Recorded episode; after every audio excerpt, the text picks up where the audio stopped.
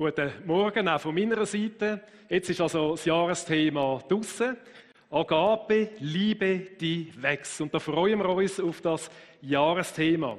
Kürzlich haben wir uns in einem Austausch gefragt, wann würde man eigentlich Ende Jahr sagen, es ist ein gutes Jahresthema gewesen und wir haben das Ziel irgendwie auch erreicht, das hat sich gelohnt. Ich glaube, es ist dann, wenn jede und jeder von uns kann sagen, dass wir da drin irgendwie haben können Schritt machen können. Wenn wir da drin irgendwie weitergekommen sind und vor allem gewachsen sind. Agape, Liebe, die wächst. Das Bild das symbolisiert so eine Koralle. Und ich habe unseren Künstler, unseren Grafiker, das Evi Höhin, noch gefragt, hey, was hast du eigentlich genau gemeint? Und er sagt, das ist etwas, wo wächst, wo äh, sich ausstreckt, irgendwie nach Photosynthese, ohne etwas anderes zu verletzen wo irgendwie geschmeidig ist, wo sich in dem Wasser auch bewegen lässt, so in dieser Art und Weise. Es ist unaufdringlich und ich finde, ihm ist das Bild absolut super gelungen so. Bei dem Thema Liebe kommen uns vielleicht verschiedene Sachen in den Sinn. Jetzt auch in dem Clip, wo wir das gesehen haben. Vielleicht ist es auch die romantische. Jetzt, was heißt aber Agape? Agape ist Liebe und Gott ist Agape. Vielleicht kann man es so sagen. Wenn wir also verstehen was es bedeutet, können wir versuchen, so wie es uns gelingt, von ihm her zu denken. Es geht um göttliche Liebe. Vor etwa zwei Monaten ist ein Mann zu mir gekommen, hat das Gespräch gesucht. Es war nicht das erste Mal, aber der Mann, der er gekommen ist, ist es schon optisch sichtbar gewesen, er so richtig schwer beladen gewesen. Er hat ein riesiges Problem mit sich getragen und er ist gekommen. Es ist ein gläubiger Mann. Die Situation hat ihm aber irgendwie den ganzen Fokus genommen, weil ihn das dermaßen irgendwie beschäftigt hat.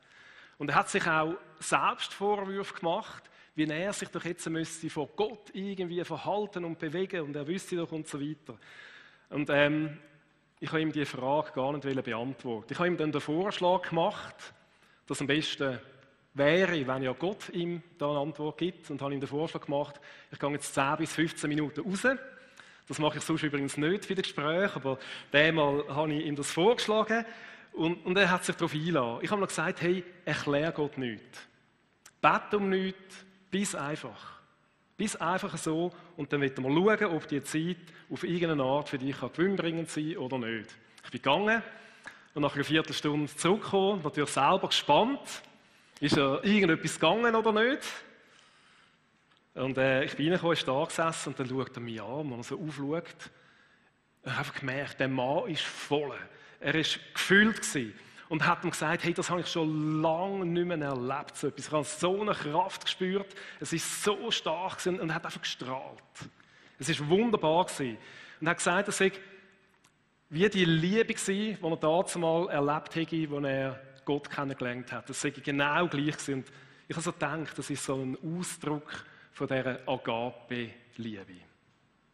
Ein anderer Mann, ein junger Familienvater, der ist äh, ein paar Wochen später gekommen und ich habe mit ihm über das Thema geredet, das ich nachher nochmal aufnehmen möchte.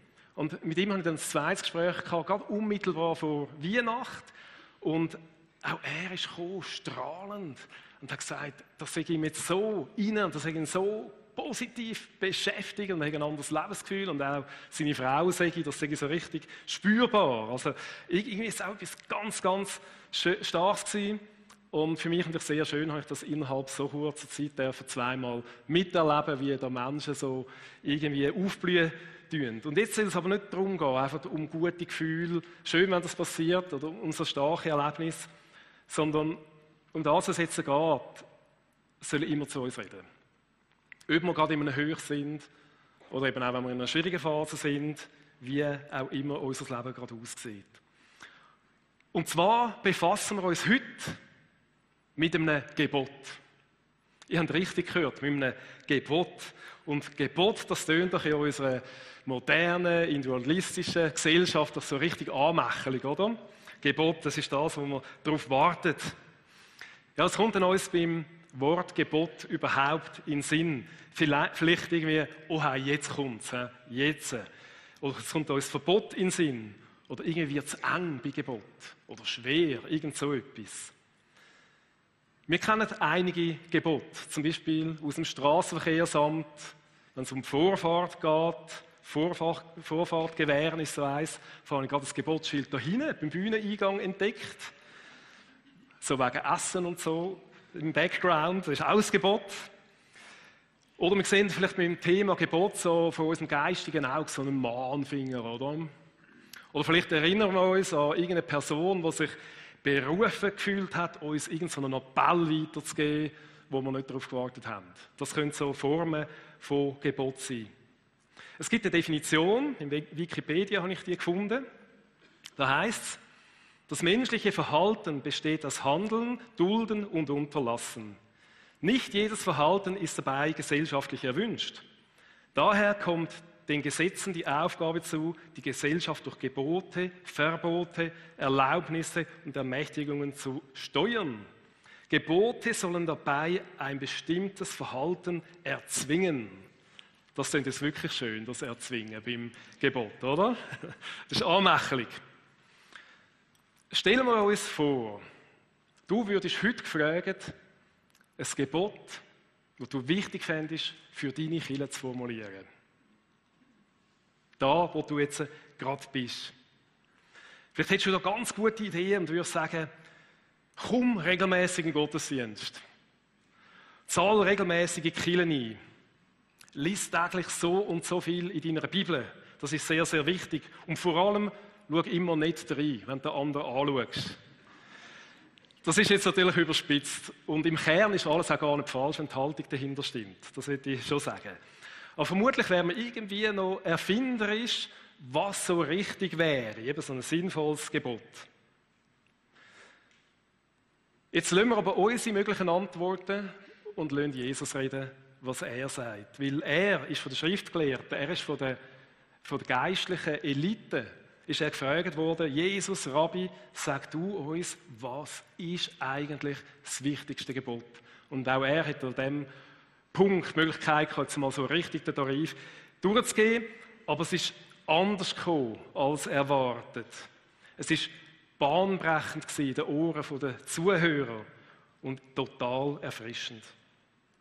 Jesus sagt also, dies ist das wichtigste Gebot. Hört ihr Israeliten oder ihr GV-Zähler oder wo wir gerade sind. Hört, der Herr ist unser Gott, der Herr allein. Ihr sollt ihn von ganzem Herzen lieben, mit ganzer Hingabe, mit eurem ganzen Verstand und mit all eurer Kraft. Ebenso wichtig ist das andere Gebot, liebe deinen Mitmenschen wie dich selbst. Kein anderes Gebot ist wichtiger als diese beiden. Ist das nicht erstaunlich? Das ist kein Gebotsschild, das ist kein Mahnfinger, es geht um etwas ganz anderes. Es geht um Agape. Im Matthäus-Evangelium heißt es an der gleichen Stelle noch, dass dann Jesus noch angefügt hat, indem er gesagt hat, und in dem Gebot erfüllen sich alle anderen Gebote auch. Und wenn man darüber anfängt nachzudenken, dann merkt man auch, warum er das so gemeint hat. Also, wir halten fest, wir reden jetzt also nicht von irgendeinem Gebot, sondern wir reden vom wichtigsten Gebot, verkündet durch Jesus Christus. Schauen wir uns das einmal ein bisschen neuer an.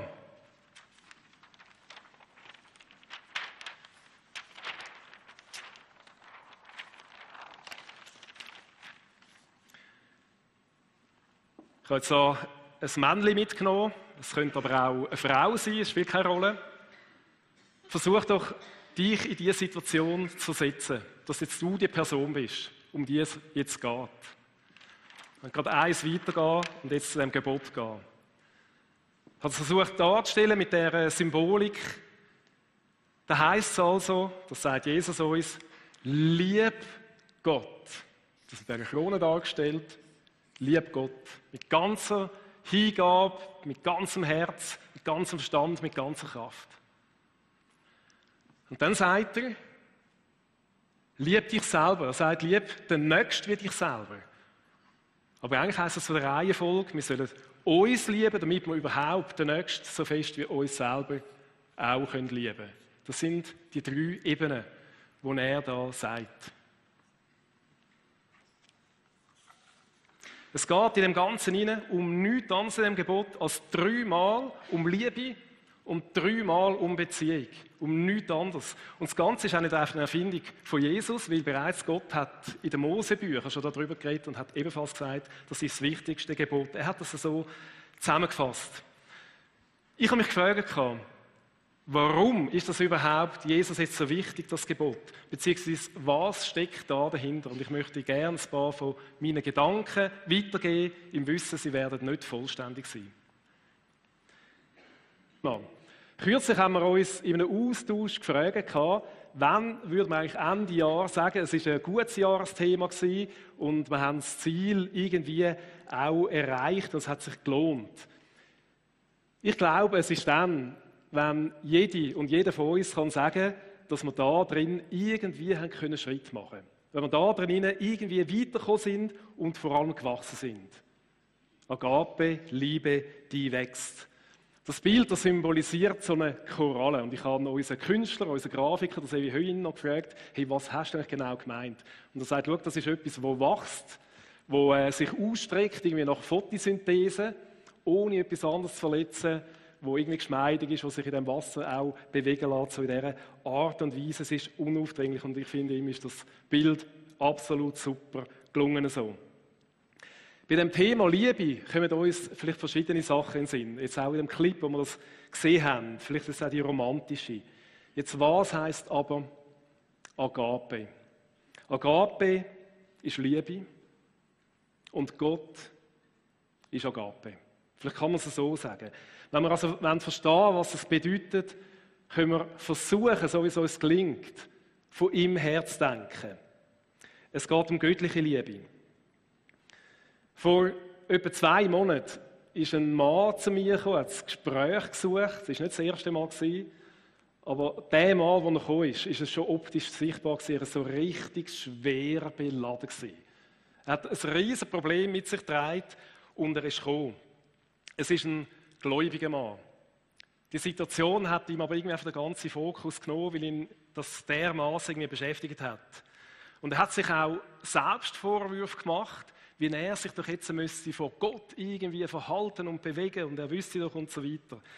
Und ähm, ich habe ihm die Frage gar nicht beantworten. Ich habe ihm dann den Vorschlag gemacht, dass am besten wäre, wenn ja Gott ihm da eine Antwort gibt und habe ihm den Vorschlag gemacht, ich gehe jetzt 10 bis 15 Minuten raus. Das mache ich sonst übrigens nicht für das Gespräch, aber einmal habe ich ihm das vorgeschlagen und, und er hat sich darauf eingeladen. Ich habe ihm gesagt, hey, erklär Gott nichts. Bett um nichts, bis einfach. Bis einfach so. Und dann wird man schauen, ob die Zeit auf irgendeine Art für dich gewinnbringend sein kann oder nicht. Ich bin gegangen und nach einer Viertelstunde zurückgekommen, natürlich selber gespannt. Ist ja irgendetwas gegangen oder nicht? Und äh, ich bin reingekommen, ist da gesessen und dann schaut er mich an, wenn er so aufschaut. Ich habe einfach gemerkt, der Mann ist voll. Er war gefüllt. Gewesen und hat ihm gesagt, hey, das habe ich schon lange nicht mehr erlebt, so etwas. Ich habe so eine Kraft gespürt, es ist so stark gewesen und hat einfach gestrahlt. Es ist wunderbar gewesen. Und hat gesagt, es sei wie die Liebe gewesen, die er damals mal erlebt hätte, als er Gott kennengelernt hat. Das sei genau gleich gewesen. Und ich habe so gedacht, das ist so ein Ausdruck von dieser Agape-Liebe. Ein anderer Mann, ein junger Familienvater, der ist äh, ein paar Wochen später gekommen und ich habe mit ihm über das Thema geredet, das ich nachher nochmal aufnehmen möchte. Und mit ihm habe ich dann ein zweites Gespräch gehabt, gerade unmittelbar vor Weihnachten. Und auch er ist gekommen, strahlend und hat gesagt, das sei ihm jetzt so rein und das sei ihn so positiv beschäftigt und hat ein anderes Lebensgefühl und auch seine Frau sage das sei so richtig spürbar. Also irgendwie ist es auch etwas ganz, ganz Starkes gewesen. Und für mich natürlich sehr schön, habe ich das innerhalb so kurzer Zeit dürfen zweimal miterleben, wie da Menschen so irgendwie aufblühen tun. Und jetzt soll es aber nicht darum gehen, einfach um gute Gefühle, schön, wenn das passiert, oder um so starke Erlebnisse, sondern um das, was jetzt geht, soll immer zu uns reden. Ob wir gerade in einem Höch sind oder eben auch, wenn wir in einer schwierigen Phase sind, wie auch immer unser Leben gerade aussieht. Und zwar befassen wir uns heute mit einem Gebot. Ihr habt richtig gehört, mit einem Gebot. Und Gebot, das tönt doch in unserer modernen, individualistischen Gesellschaft doch so richtig anmächelig, oder? Gebot, das ist das, wo man darauf wartet. Ja, es kommt dann uns beim Wort Gebot überhaupt in den Sinn. Vielleicht irgendwie, oh, jetzt kommt es, jetzt. Oder es kommt uns Verbot in den Sinn. Oder irgendwie wird es eng bei Gebot. Oder schwer, irgend so etwas. Wir kennen einige Gebote, zum Beispiel aus dem Straßenverkehrsamt, wenn es um Vorfahrt geht, Vorfahrt, Vorfahrt gewähren ist so eins, habe ich gerade das Gebotsschild da hinten beim Bühneneingang entdeckt. So wegen Essen und so im Background, das ist auch ein Gebot.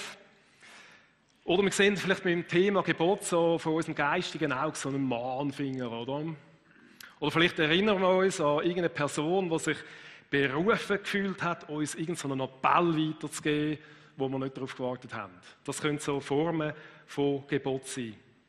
Es gibt eine Definition, in Wikipedia habe ich die gefunden. Da heißt es, das menschliche Verhalten besteht aus Handeln, Dulden und Unterlassen. Nicht jedes Verhalten ist dabei gesellschaftlich erwünscht. Daher kommt den Gesetzen die Aufgabe zu, die Gesellschaft durch Gebote, Verbote, Erlaubnisse und Ermächtigungen zu steuern.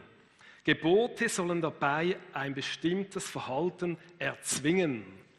Das sind jetzt wirklich schön, das Erzwingen beim Gebot, oder? Das ist anmächtig. Stellen wir uns vor, du würdest heute gefragt, ein Gebot, das du wichtig fändest, für deine Kinder zu formulieren. Da, wo du jetzt gerade bist. Vielleicht hättest du da ganz gute Ideen und würdest sagen, komm regelmäßig in Gottesdienst. Zahl regelmäßige Killen ein. Lies täglich so und so viel in deiner Bibel. Das ist sehr, sehr wichtig. Und vor allem, schau immer nicht rein, wenn du den anderen anschaust. Das ist jetzt natürlich überspitzt. Und im Kern ist alles auch gar nicht falsch, wenn die Haltung dahinter stimmt. Das würde ich schon sagen. Aber vermutlich wäre man irgendwie noch erfinderisch, was so richtig wäre. Eben so ein sinnvolles Gebot. Jetzt lassen wir aber unsere möglichen Antworten und lassen Jesus reden, was er sagt. Weil er ist von der Schriftgelehrten, er ist von der, von der geistlichen Elite, ist er gefragt worden, Jesus, Rabbi, sag du uns, was ist eigentlich das wichtigste Gebot? Und auch er hat an dem Punkt Möglichkeit jetzt mal so richtig den Tarif durchzugehen, aber es ist anders gekommen als erwartet. Es ist bahnbrechend in den Ohren der Zuhörer und total erfrischend. Jesus sagt also, dies ist das wichtigste Gebot. Hört ihr Israeliten oder ihr GV-Zähler oder wo wir gerade sind. Hört, der Herr ist unser Gott, der Herr allein. Ihr sollt ihn von ganzem Herzen lieben, mit ganzer Hingabe, mit eurem ganzen Verstand und mit all eurer Kraft. Ebenso wichtig ist das andere Gebot, liebe deinen Mitmenschen wie dich selbst. Kein anderes Gebot ist wichtiger als diese beiden. Ist das nicht erstaunlich? Das ist kein Gebotsschild, das ist kein Mahnfinger, es geht um etwas ganz anderes. Es geht um Agape. Im Matthäus-Evangelium heißt es an der gleichen Stelle noch, dass dann Jesus noch angefügt hat, indem er gesagt hat, und in dem Gebot erfüllen sich alle anderen Gebote auch. Und wenn man darüber anfängt nachzudenken, dann merkt man auch, warum er das so gemeint hat. Also, wir halten fest, wir reden jetzt also nicht von irgendeinem Gebot, sondern wir reden vom wichtigsten Gebot, verkündet durch Jesus Christus. Christus. Schauen wir uns das einmal ein bisschen neuer an.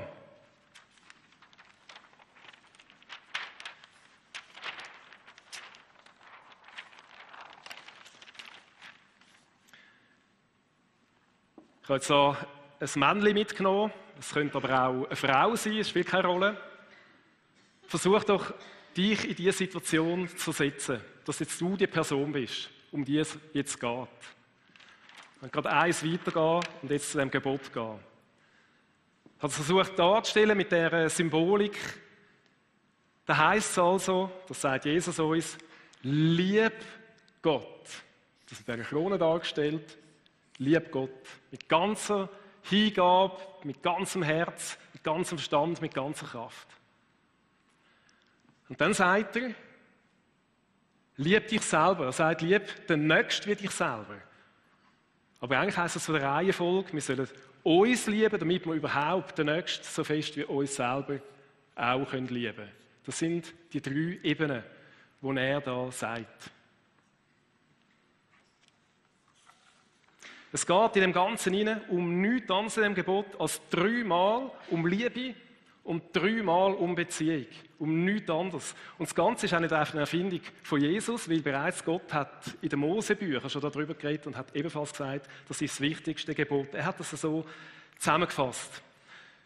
Ich habe mich gefragt, Warum ist das überhaupt Jesus jetzt so wichtig, das Gebot? Beziehungsweise, was steckt da dahinter? Und ich möchte gerne ein paar von meinen Gedanken weitergeben, im Wissen, sie werden nicht vollständig sein. Warum will also Gott, dass ich ihn liebe? Wenn wir Kinder haben, dann lieben wir sie. Selbst dann, wenn sie nicht immer so tun, wie wir gerne wettet. Sie sind einfach geliebt. Und selbstverständlich wünschen wir uns auch, dass Kinder auch uns lieben. Auch dann, wenn sie älter werden, dass irgendwie die Liebe kann bestehen bleiben. Das gilt nicht nur gegenüber Kind, das gilt auch sonst gegenüber einer Person, die man liebt. Das ist der Wunsch, dass das irgendwie auch kommt. Man kann es aber nicht einfordern, man kann es nicht erzwingen. Jetzt können wir also sagen, wenn Gott wette, dass wir ihn lieben, ist da dahinter der starke Wunsch, weil er uns so fest liebt könnt das vielleicht so darstellen, mit einem viel, viel größeren Pfeil. Wir lesen das ja auch so. Das heißt, Gott hat uns zuerst geliebt. Also weil er uns so gewaltig liebt, so fest liebt, wünscht er, dass wir ihn lieben. Und jetzt heißt es aber nicht, wir sollen ihn ein bisschen lieben, gerade wenn wir Zeit haben. Weil es heißt, wir sollen das von ganzem Herzen tun, mit ganzer Hingabe, mit ganzem Verstand, mit ganzer Kraft. Vielleicht könnte man es so sagen, mit allen Ressourcen, die uns letztendlich ausmachen. So fest sollen wir ihn lieben. Er möchte gern unser exklusive Nummer eins sein in unserem Leben. Warum? Weil er uns so fest liebt. Und wenn wir da drin sind, dann erfahren wir auch seine Liebe. Warum wette Jesus, dass wir uns selber lieben? Warum ist das eigentlich so? Ich habe schon oft Erfahrung gemacht, dass der Christen das gar nicht immer so ring. Aus zwei Gründen nicht. Vielleicht sagt man, ja klar, Gott lieben ist ja logisch. Und der Nächste auch, aber selber bin ich ja bescheiden. Das könnte so eine Antwort sein. Oder es fällt einem schwer, sich selber zu lieben oder sich anzunehmen, weil man das Gefühl hat, man sei es nicht wert. Ich kenne so Geschichten, wo das der Fall ist. Und beides ist falsch. Weil Jesus sagt uns etwas anderes im Gebot. Er sagt uns, lieb dich, mach's. Warum? Irgendwie wäre es ja komisch, wenn er uns liebt und sagen würde, du selber, du darfst dich nicht annehmen, du darfst dich nicht lieben. Das würde keinen Sinn machen. Wir sollen uns also lieben. Und das hat nichts mit irgendwie Narzissmus zu tun oder mit Egoismus, wo es darum geht, Hauptsache ich und der Rest auf dieser Welt interessiert mich eigentlich nicht mehr. Das ist natürlich nicht gemeint, das ist eine gesunde Liebe gemeint. Und das beinhaltet auch die Annahme von sich selber. Ich habe schon so starke Selbstablehnung erlebt, dass es in einen total destruktiven Lifestyle hineingeführt hat. Du darfst dich also annehmen. Du darfst dir gut schauen. Zum Beispiel genug erholen oder deinen Interessen nachgehen und was da alles dazu gehört. Burnout ist übrigens auch keine Erfindung vom Himmel. In Gesprächen mit Führungspersonen habe ich schon oft Erstaunliches da dürfen erleben. Irgendwie äußerlich in der Firma ist zwar alles gut gelaufen, aber innerlich habe ich erlebt, wie Menschen haarscharf an dem Burnout vorbeigeschrammt sind oder sogar drinnen gelandet sind beinahe wäre auch alles andere schier der Bach ab. Das ist das berühmte Hamsterrad, das Erbarmungslose. Und soweit sind eigentlich, haben unterschiedliche schlechte Motive geführt, warum sie so fest gekrampft haben. Zum Beispiel zum die Unersetzlichkeit zu beweisen. oder zum Prestige irgendwie zu erhalten oder vielleicht auch wegen Angst um den eigenen Arbeitsplatz oder um einfach zu genügen. Aber unsere Berufung ist nicht zu genügen, sondern zu sein, wie wir sind und uns so konstruktiv einzubringen. Mit dem, was wir haben, mit, das, mit dem, was wir nicht haben,